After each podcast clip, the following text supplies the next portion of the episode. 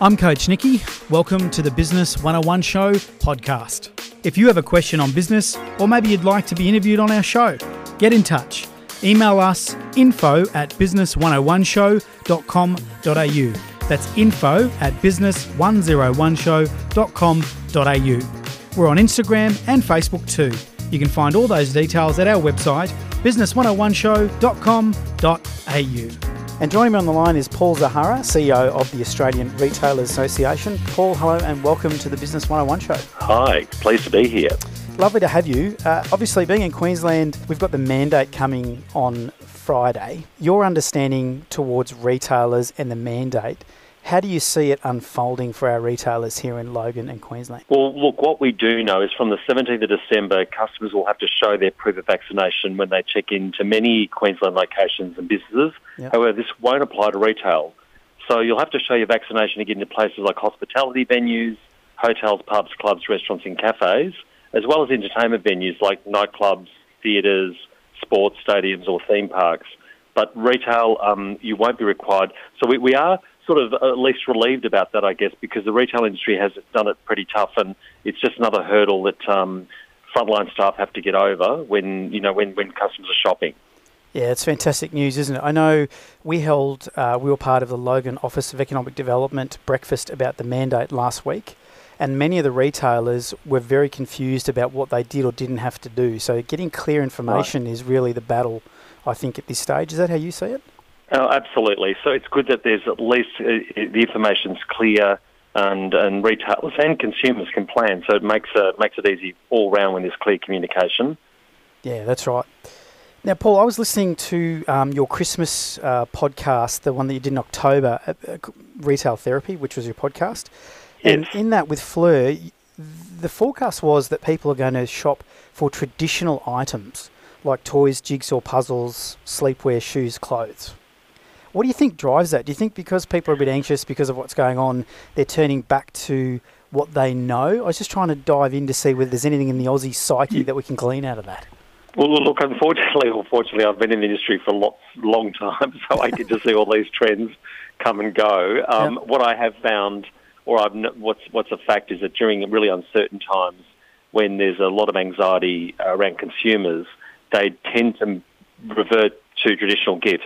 And there's certainly been a, a level of high anxiety over the last year or so. Mm-hmm. Uh, and it's not a surprise to see people uh, returning to, to gifts like um, board games and jigsaw puzzles, those types of things that give us a sense of tradition and safety. Yeah. I thought it was an interesting point made in October for that for this period coming up. Now, you know how there's there's obviously a lot of sales happening online, and there's also still a lot of foot traffic happening in store. Would you agree with that? Oh, absolutely. So, look, we, we certainly saw uh, COVID bring on a lot of trends that were already occurring in the industry. And one of the biggest trends were people shopping online. And of course, during COVID, um, you know, people used to see, or retailers used to see, uh, online shopping as being such a major threat to their traditional business that, of course, if they didn't have an online business, they um, wouldn't have survived. So it was a real insurance plan for them. So, you know, what we have seen is as the states where there's been lockdowns and the lockdowns have been lifted, there's been certainly a return to shopping uh, in store mm-hmm. because shopping in store remains a tactile, sensory, social experience. So people still want that want that contact, but they do also appreciate the convenience of online shopping. So that mm-hmm. comes really handy during these busy times of year when, particularly if you've got to send gifts uh, across borders, it's much easier to do your shopping online. Kerry and I were talking earlier.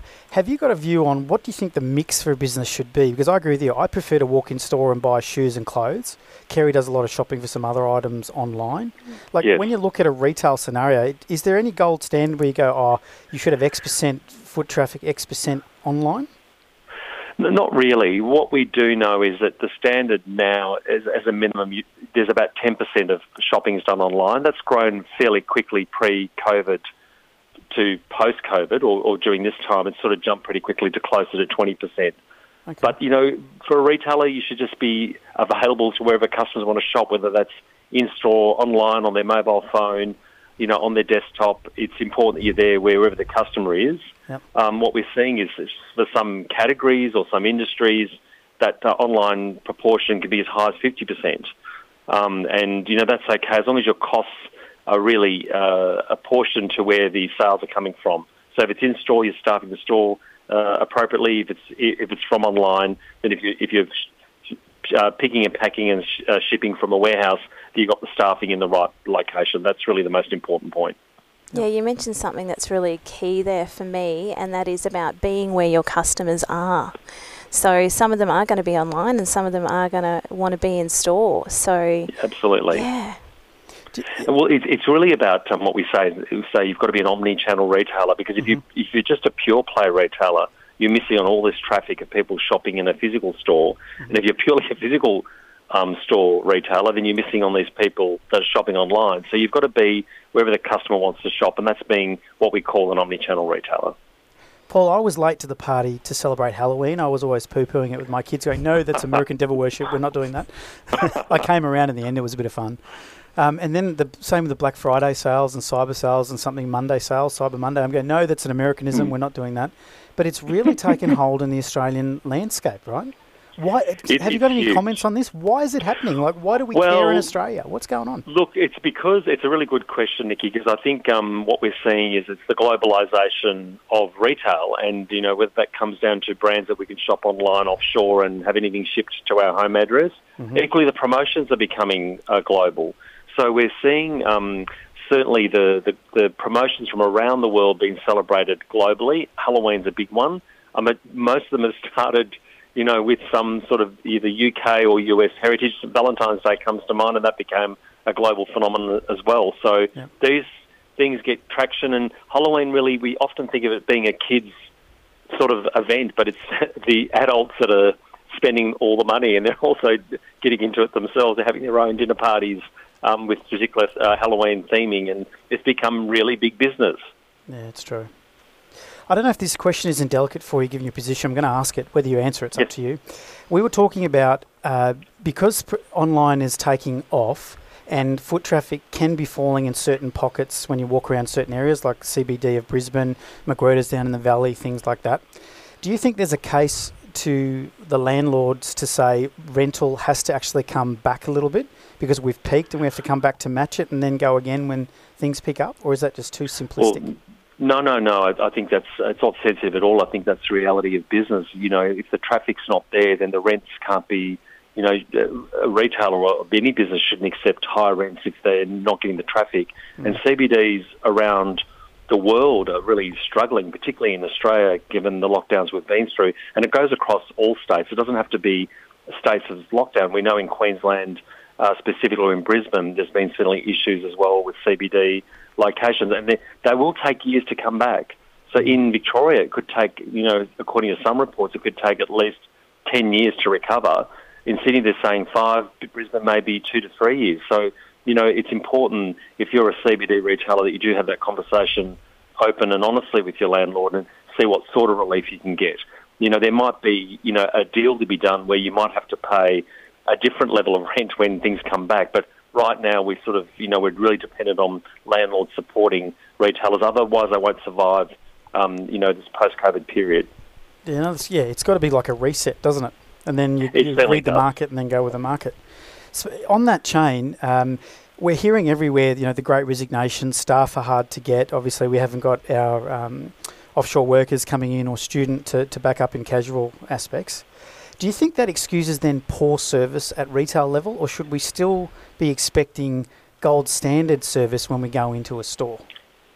Look, that's a really good question, and there's no doubt service levels will be suffering right now because we just cannot fill the jobs that are required yeah. in, in particularly in the bigger stores. But even in the smaller stores that are family run, they may not be able to find the staff member, particularly in a regional location, to um, fill a particular shift or work during the busy periods. So, I, look, I think it goes both ways. I think customers need to be mindful and respectful that uh, frontline staff are having to do it a little bit tougher than they've ever done. Mm-hmm. That's including any, you know, types of COVID-safe checks down to having to work harder uh, with limited um, resources in a store. Um, but equally, you know, retailers should be doing their best. This is the most important time of the year. For discretionary retailers, they make up to two-thirds of their profits um, during this all important Christmas trading period. So they really want to shine right now. They don't want to let they certainly don't want to let any opportunity pass them by. No, they, and and they can make or break them for the year. Absolutely. Yeah, my business is in flowers, so I see that in val- when you said Valentine's Day, I went, oh, I love Valentine's Day. Yeah. But if a florist has a bad Valentine's Day and then a bad Mother's Day, that can take them out. They can lose their business if they don't. Well, peak, that's so. it. And you, you would know this then, Nikki, too, because of course those premium sort of um, retail events often build cash reserves for a retailer to trade through the winter months or the quieter times. So uh, it's important that um, you know what those those particular peaks are for, for your business and that you're actually leveraging or maximising those opportunities as, as best as you can. Yeah, that's right. Now, on that line again, thinking of cash reserves, a discussion we've been having around the office is how much do you put into, say, a tech space like a platform to sell your products because you've moved into digital, and most businesses would have moved to digital because of COVID. So that's one Yes. positive out of a horrible experience.